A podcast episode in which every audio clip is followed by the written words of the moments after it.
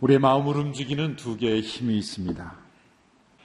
하나는 양심이며 어, 또 하나는 그 양심에서 점 하나를 뺀 앙심이라고 말할 수가 있습니다. 양심은 하나님께서 창조하신 선한 마음입니다. 인간이 하나님을 알 수 있게 해주시고 알 수 있도록 넣어주시고 그리고 창조의 목적대로 살아갈 수 있도록 우리의 마음속에 창조된 중요한 기관입니다. 인간이 타락해서 그 기능이 많이 망가졌지만 여전히 우리 안에서 기능하여 우리를 올바른 방향으로 인도해 주고 있습니다. 이 양심이라는 뜻으로 사용된 이 원어는 함께 알다라는 뜻입니다. 함께 알다. 수네이데시스라는 단어는 이 함께라는 순과 오이다라는 알다 단어가 합쳐진 함께 알다.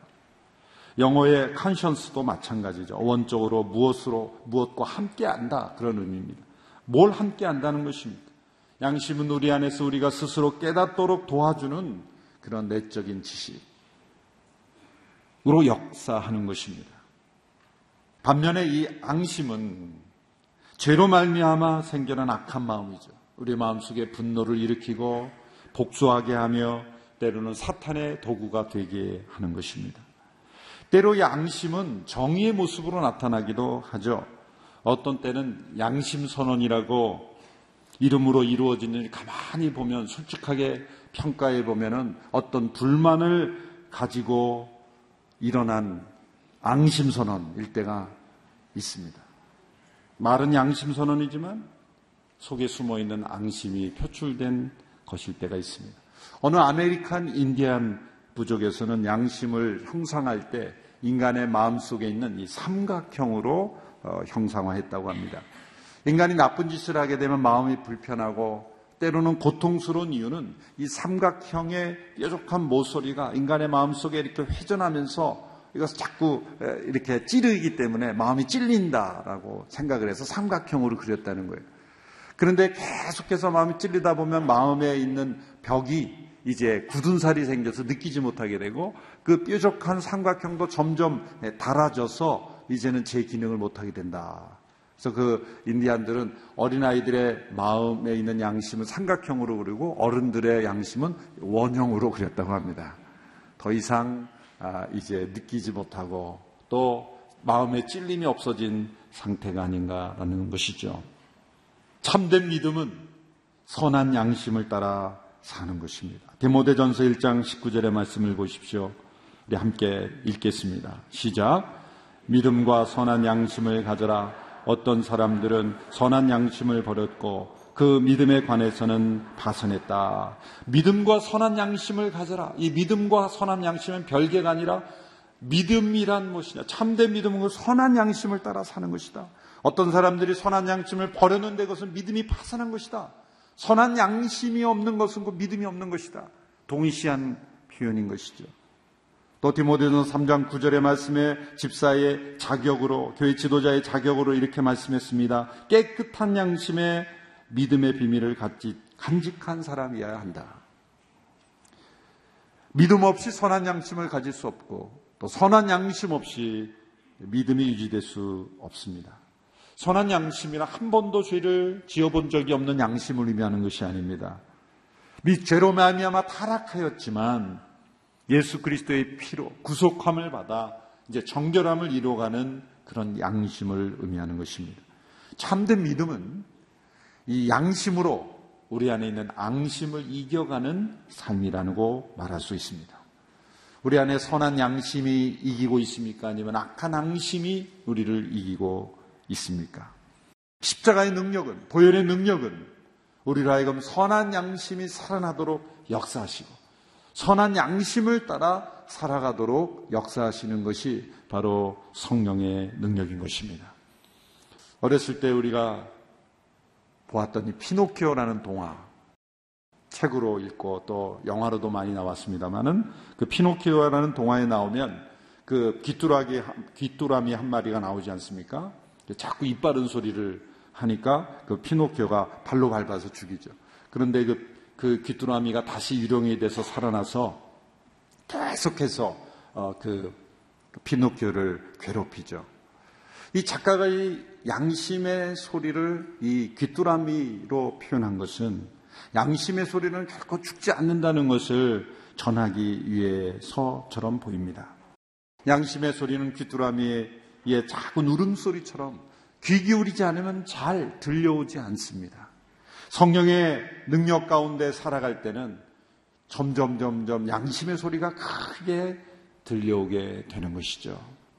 우리가 진정 믿음으로 살아간다면 선한 양심의 소리가 크게 들려오는 우리 모두가 되기를 바랍니다. 사도 바울의 이 사도행전 후반부에서 그가 죄수로서 재판을 받는 모든 여정 가운데 그가 붙잡은 것은 선한 양심이에요. 신약 전체에서 35번이라는 양심이란 단어가 35번 사용됐는데 그중 21번이 사도 바울이 사용한 거예요. 그의 서신서들을 보면 또 이 사도행전의 곳곳에 그의 고백을 보면 나는 하나님과 사람 앞에 양심 앞에 거리낌이 없다. 이런 양심이라는 단어를 사랑하는 우리 모두가 되기를 바랍니다. 어느 할아버지 할머니가 길을 걷고 있는데 그 네 분이 길을 걷고 있는데 할머니가 다리가 아파서 할아버지에게 영감 나 좀 업어주구려 그러는 거예요. 할아버지도 힘이 약해서 업을 힘이 없는데 업어달라 그러니까 얼마나 힘들겠어요. 그런데 이제 업어준 거예요. 업어주고 하는데 나 무겁지 그러니까 그럼 무겁지. 얼굴이 그렇게 두꺼운데 안 무거울 수가 있어. 네, 업어달라 그랬다고. 네. 나보고 업어달라 그러니 간이 부었으니 안 무거울 리가 있어. 그러면서 이제 투덜거리면서 걸어가요. 한참을 걸어가고 이제 이제 할머니가 내려오고 이제는 할아버지가 더 이상 걸을 수가 없는 거예요. 그랬더니 이제 할머니에게 여보 나도 좀 업어 주구려 그랬더니 이거 어떻게 업을 수가 있나 그런데 한 번 업혔으니 또 업어주고 할아버지가 이렇게 말하죠. 생각보다 가볍지 그러니까 그럼 가볍, 가볍지 생각도 없고 양심도 없으니 얼마나 가벼워 그래서 양심이 없으면 이렇게 가벼운 인생이 되는 거죠. 예. 사도행전 24장부터 26장까지 사도 바울은 세 번의 재판을 로마 관료들 앞에서 받습니다. 이 재판의 과정은 오늘 설교 제목처럼 양심과 앙심의 대결로 나타납니다. 양심을 따라 자신을 변호하는 바울과 거짓과 모함으로 앙심을 품고 죽이려고 하는 유대 지도자들의 모습을 이 재판의 과정을 통해서 대조적으로 보여줍니다. 24장에서는 벨릭스 총독 앞에서, 25장에서는 이 벨릭스의 후임인 베스도 총독 앞에서, 그리고 26장에서는 아그리빠 왕 앞에서 자신을 변호합니다. 공교롭게도 예수님께서도 세 번 로마 지도자들 앞에서 재판을 받으셨죠. 빌라도 앞에서, 헤로드 앞에서, 또다시 빌라도 앞에서 재판을 받으셨습니다. 이 과정에서 예수님은 결코 앙심을 품지 않으셨습니다. 복수심을 품지 않으셨습니다. 끝까지 선한 양심으로 그 재판을 받으셨죠. 만약 예수님께서 앙심을 품으셨다면 예수님이 부활하신 이후의 스케줄은 모두 다 복수의 여정이었을 것입니다. 바울도 동일한, 동일한 모습입니다. 이 재판의 과정을 통해 나타난 것은 비록 거짓과 모함으로 죽이려고 하는 그 앙심에서 나오는 고소였지만 바울은 선한 양심을 따라 자신을 변호하고 그들을 앙심으로 상대하지 않는 그러한 모습. 그럼으로써 예수님의 부활을 증거하는 바울의 모습을 보여줍니다. 이제 바울은 가이사라로 호송되었습니다. 예루살렘에서 이제 암살단이 조직이 돼서 바울을 죽이려고 한다는 그런 정보를 얻고 천부장이 급히 그날 밤에 가이사랴로 호송되어 왔습니다. 이 가이사랴에 도착한 직후에 대제사장 아나니아와 또 몇몇 장로들과 또 더들로라고 하는 변호사가 가이사랴까지 와서 바울을 고소합니다. 대제사장 아나니아가 이 직분에 있는 이 고귀한 직분에 있는 사람이 그 무고한 바울을 죽이기 위해서 가이사라까지 찾아와서 고소하는 이 모습이 얼마나 어리석고 유치하고 부끄러운 일입니까? 그 본연의 일을 망각하고 그 신분의 고귀함을 망각하고 모든 사람들이 하나님 앞으로 나아가는 그런 역할을 하는 중보자의 직분을 가진 이가 무고한 일을 해치려고 죽이려고 열심을 내고 있는 모습을 보면 얼마나 어리석고 안타까운 모습입니까? 선한 양심을 내버린 자는 자신의 인격, 존엄, 위치, 책임을 내버리고 앙심을 품고 악한 일에 몰두하게 되는 것입니다. 여러분, 진정한 믿음은 결코 앙심을 품지 않습니다. 복수심에 사로잡히지 않습니다. 분노와 그리고 상대방에 대한 미움에 사로잡히지 않습니다. 믿음이란 선한 양심을 가지는 것이죠. 이세 5장, 5장 20절에서는 이러한 양심이 약해진 사람들에 대해서 묘사하고 있습니다. 아, 너희들에게 재앙이 있을 것이다. 나쁜 것을 좋다고 하고 좋은 것을 나쁘다고 하는 사람들아. 어둠을 빛이라고 하고 빛을 어둠이라고 하는 사람들아. 쓴 것을 달다고 하고 단 것을 쓰다고 하는 사람들아. 바로 이러한 사람들의 모습입니다. 바울이 가이사라로 호송된 이후에 이들은 즉시로 고소팀을 꾸리는 작업을 했을 것입니다. 바로 거짓 증인들을 만들고 또 고소를 담당할 변호사를 고용했습니다. 더둘로라고 하는 그런 변호사는 아마 로마인으로서 로마 법과 언어에 능통해서 이 가이사랴에 있는 이 벨리스 총독 앞에서 유리한 역할을 할 수 있다고 생각해서 고용된 사람일 것입니다. 날카로운 혀를 고용한 것이죠. 사실을 확인도 하지 않고 의뢰인이 원하는 대로 말해주는 거짓된 혀를 고용한 것입니다. 어느 학자는 돈으로 매수된 혀라고 비평하기도 했습니다.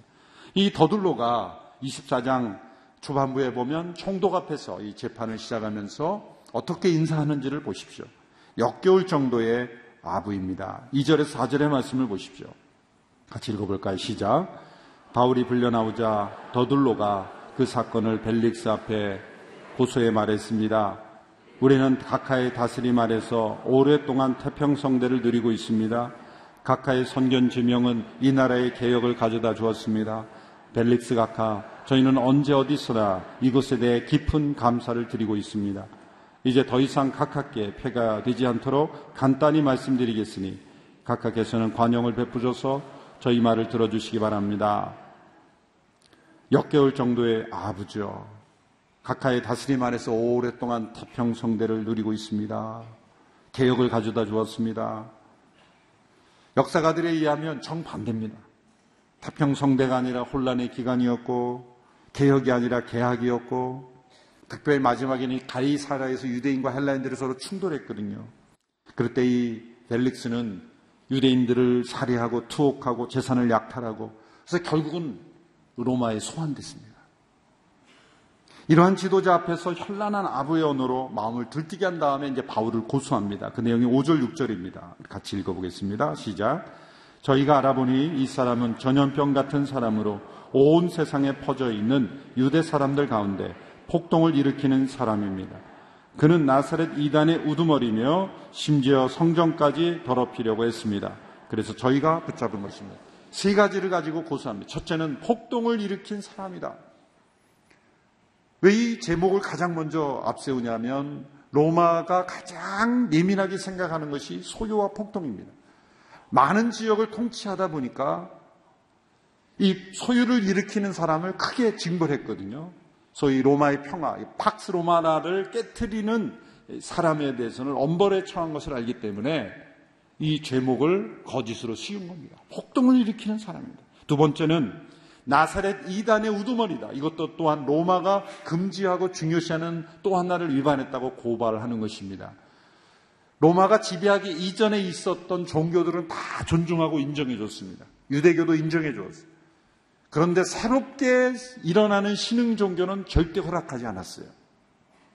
나사렛 이단의 우두머리다라고 말하는 것은 이 사람들이 나사렛 신흥 종교를 만들고 있다라고 그렇게 고발하는 것이죠. 그럼으로써 로마가 용납하지 못하도록 꾸며가고 있는 겁니다. 그 당시의 법과 로마가 무엇을 중요시하는지를 너무나 잘 아는 그러한 법적인 변호가 있는 것이죠. 고발이 이루어지는 것입니다. 세 번째는 성전을 더럽히려고 했다라는 제목입니다. 이 부분에서도 아주 정교한 화술이 나오죠. 성전을 더럽혔다라고 하는 하면 증거가 없으니까 더럽히려고 했다. 그래서 우리가 잡았다. 교묘한 언어입니다. 당시 로마가 예루살렘 성전을 더럽히는 죄에 대해서는 유대인들이 얼마나 예민한지를 알기 때문에 사형권을 인정해 줬다는 거죠. 그것 또한 다 계산된 예, 고소의 내용인 것입니다. 자, 바울이 세 가지 고소에 대해서 어떻게 해명하는지가 오늘 본문에 나와 있는 내용입니다. 명확하게 해명합니다. 첫째로, 자, 폭동을 일으키는 전염병과 같은 사람이다라는 고소에 대해서는 이 전염병이라는 단어의 기원은 어느 황제가, 로마의 황제가 이렇게 소요를 일으키는 사람들을 이 전염병 같은 사람들이다. 이 전염병 같은 사람들을 엄벌을 가해라라고 칙령을 내렸거든요. 그래서 이 단어를 쓰는 거예요. 그 로마의 황제가 쓴 단어를 이용해서 바로 이 사람이 그런 부류의 사람이다라고 이렇게 설명하는 거죠. 자, 이런 고소의 내용에 대해서는 뭐라고 설명했습니까? 제가 예루살렘에 온 지 12일밖에 되지 않았습니다. 제가 예루살렘에 온 지 12일밖에 되지 않았다고 하고 그리고 그 중에서도 7일은 정결 유식을 행하는 데 썼어요. 그러니 제가 언제 폭동을 일으킬 준비를 하며 소요를 일으키겠습니까? 라는 명확한 대답이죠. 두 번째로 나사렛 이단의 우두머리라고 하는 고소에 대해서는 저는 이 유대인들과 동일한 소망을 가진 사람입니다. 저는 구약에 대하여 그리고 이들이 믿는 하나님에 대한 동일한 믿음이 있습니다. 다른 믿음을 가진 것이 아닙니다. 같은 소망을 가졌습니다. 제가 많은 이단이란 모든 유대인들이 다 이단일 겁니다. 라는 식의 해명을 한 거예요. 단 차이점이 있다면 구약에 하나님을 바라며 유대인들이 소망하였던 그 소망이 이루어졌다라는 것을 내가 증거했을 뿐이라는 거예요. 의인과 악인의 부활을 믿은 바리신과 같이 나도 그것을 믿었을 뿐이다. 죽은 자의 부활을 믿었지만 그 부활이 이루어진 것을 나는 증거했을 뿐이다. 그것이 차이가 있을 뿐이지 나는 그들이 믿고 바라는 것을 통일하게 믿는 것이지 이단이 아니다. 이렇게 해명했습니다. 세 번째로 성전을 더럽혔다는 고소에 대해서는 내가 성전에 있을 때 주변에 어떤 소유도 없었고 아시아에서 온 몇몇 사람들이 나를 보았는데 만일 내가 잘못한 것을 고소한다면 그 사람들이 와서 고소해야 맞는 것이다. 나는 이들을 본 적이 없다. 라고 해명한 것입니다. 너무나 명쾌하죠. 왜 그렇습니까? 그는 선한 양심 앞에 거리낌이 없는 진실한 해명이기 때문입니다. 이처럼 양심은 수천 수만 명의 증인과도 같습니다. 이처럼 양심은 아무것도 두렵게 하지 않는 그런 친구와도 같은 것입니다. 바울은 도리어 자신이 예루살렘에 온 이유를 설명하죠. 구제금을 가지고 왔다. 24장 17절의 말씀을 보십시오. 24장 17절 말씀 시작. 저는 제 민족에게 구제금을 전달하고 예물도 드리려고 여러 해 만에 예루살렘에 왔습니다. 도리어 도와주려고 온 것이죠. 자, 이 바울의 변론을 듣고 이 벨릭스의 반응을 보면은 분명 그는 바울의 무죄를 확신했습니다. 사실 벨릭스는 이전에 6년 동안 통치하고 있었고 이미 예루살렘의 사도들의 증거를 통해 예수님의 부활에 관한 소식도 들었고 그리스도인들의 삶을 이미 관찰하고 있었습니다. 한 번도 그리스도인을 통해서 소요가 이런 적이 없고 그리스도인들이 로마에 항거하는 데모를 일으킨 적도 없고 도리어 그리스도인들은 서로 사랑하며 구제하며 나누는 정말 사랑과 평화가 있는 공동체라는 것을 그는 어느 정도 듣고 있었을 것입니다. 복음에 대해서도 전혀 무지하지 않았을 것입니다. 그래서 그런지 벨릭스에게서 어느 정도 양심적인 모습이 나타나요. 오늘 본문 21절이 끝나는데요. 22절부터 후반부 27절까지 보면 이 벨릭스의 태도에 대해서 설명하고 있어요. 그는 일단 재판을 연기합니다. 천부장, 예루살렘에서 이 사건을 목격한 천부장이 오면 재판하겠다고 연기를 합니다. 어느 정도 공정성을 가진 거죠. 그리고 바울에게 어느 정도의 자유를 줍니다. 자유를 주라. 그리고 친구도 만날 수 있게 해주라. 바울 편에 선 거죠. 그리고 아내와 함께 바울을 부릅니다. 이 아내가 유대인이었거든요. 바울을 불러서 예수님을 믿는 믿음에 관해서 설명을 듣습니다. 아마도 아내가 듣, 들어보자 그렇게 얘기한 것 같아요. 그래서 아내의 말을 따라 바울을 불러서 예수님을 믿는 믿음이 뭔지 설명을 들었다는 거예요. 바울이 정의와 다가올 심판에 대해 설명하자 두려, 두려워하기까지 했다는 거예요. 이 모든 것들을 보면 이 벨릭스가 두려워했다는 것은 양심이 살아있었다는 거예요. 그리고 그 행동을 보면 양심적인 모습이 어느 정도는 있었다는 거예요. 그런데 동시에 이 벨릭스에게서 비양심적인 모습이 나타납니다. 후반부에 보면 26절에 보면 이렇게 되어 있습니다. 동시에 26절입니다. 그는 혹시 바울이 자기에게 뇌물을 바치지 않을까 하는 바람에서 바울을 수시로 불러들여 함께 이야기를 나눴습니다. 바울을 자주 부른 이유가 혹시 뇌물을 가져오지 않을까? 왜, 왜 뇌물을 기대했겠습니까? 바울이 구제금을 예루살렘을 위한 구제금을 이방에서 모아왔다고 하니까 그 구제금에서 남은 게 없나 이렇게 생각해서 어, 뇌물을 주지 않을까라고 생각해서 했대요. 이건 비양심적인 모습. 또 27절에 보면 유대 사람들에게 환심을 사려고 바울을 그대로 내버려 두었다. 2년 동안을 바울을 감옥에 방치시킵니다. 네, 유대인들의 환심을 사려. 마치 빌라도가 예수님의 재판을 놓고 정의와 양심에 비추어 보면 무죄로 석방해야 되는데 이 유대인들이 자신의 정치적인 위치를 어렵게 할까봐 결국 사형을 언도 내렸죠. 벨릭스는 2년을 바울을 가두어 두었던 거예요. 결국 그가 유대인의 환심을 사서 계속 유지했습니까? 아닙니다. 결국 그도 로마의 소환을 받고 추방됐어요. 비양심적인 사람의 비양심적인 지도자의 결말을 잘 보여주는 것이죠. 그는 한편으로 양심이 살아나 복음을 받아들일 수 있는 기회가 있었지만 결국은 앙심에 굴복해 버린 것입니다. 여러분 선한 양심이 있고 연약한 양심이 있고 부패한 양심이 있고 화인 맞은 양심이 있어요. 양심도 이렇게 점점점 굳어져 갑니다. 인디안들이 그들이 예수님 몰랐지만 삼각형에서 점점 원형으로 바뀌어가는 것처럼 양심이 처음에는 민감하게 역할을 하다가 점점 그 양심이 약해지면 약해질수록 부패해지고 부패해질 뿐만 아니라 완전히 기능을 상실하는 화인 맞은 양심으로 점점 점점 악화될 수 있다는.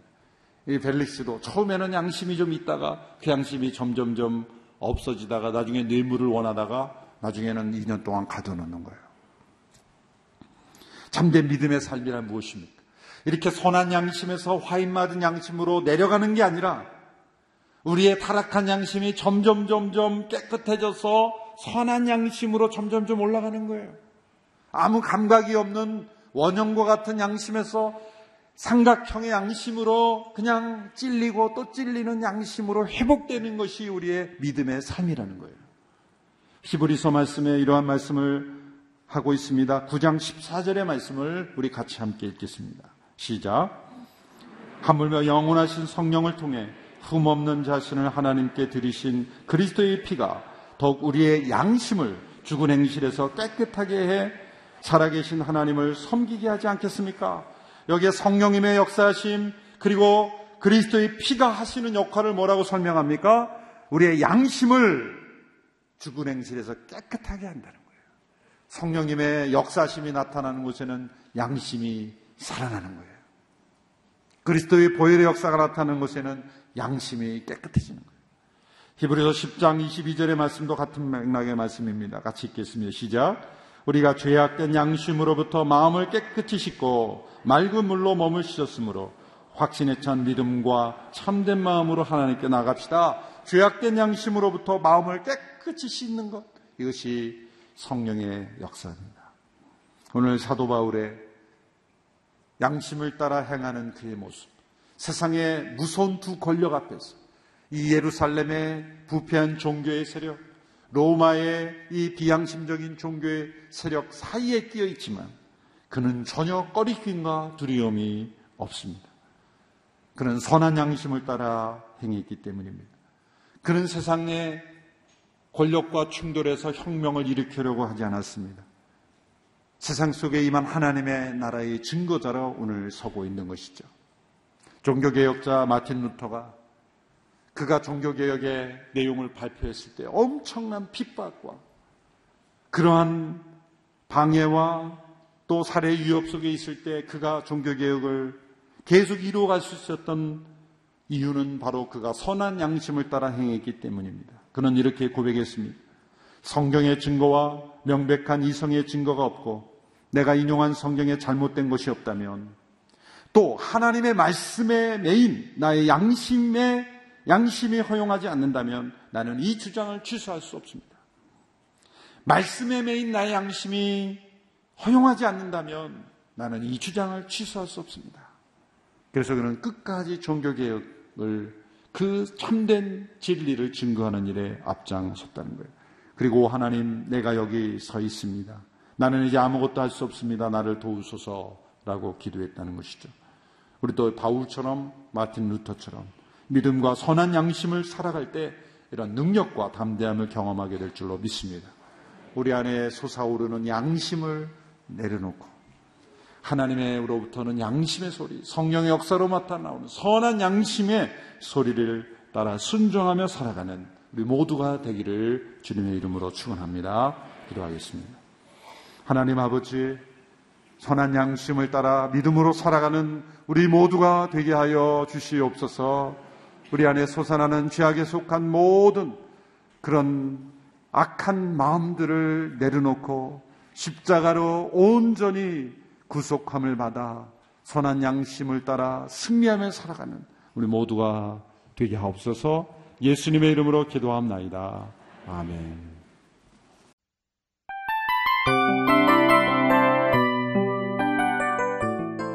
이 프로그램은 청취자 여러분의 소중한 후원으로 제작됩니다.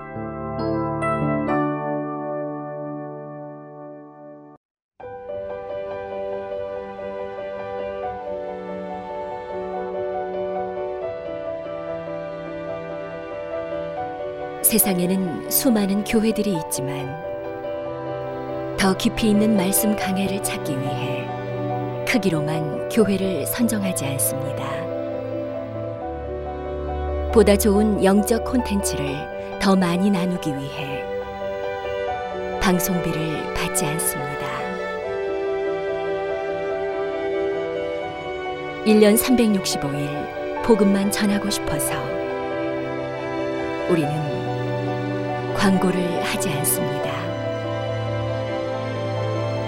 온누리의 복음을 땅끝까지 CGN TV와 함께 땅끝 성교사가 되주세요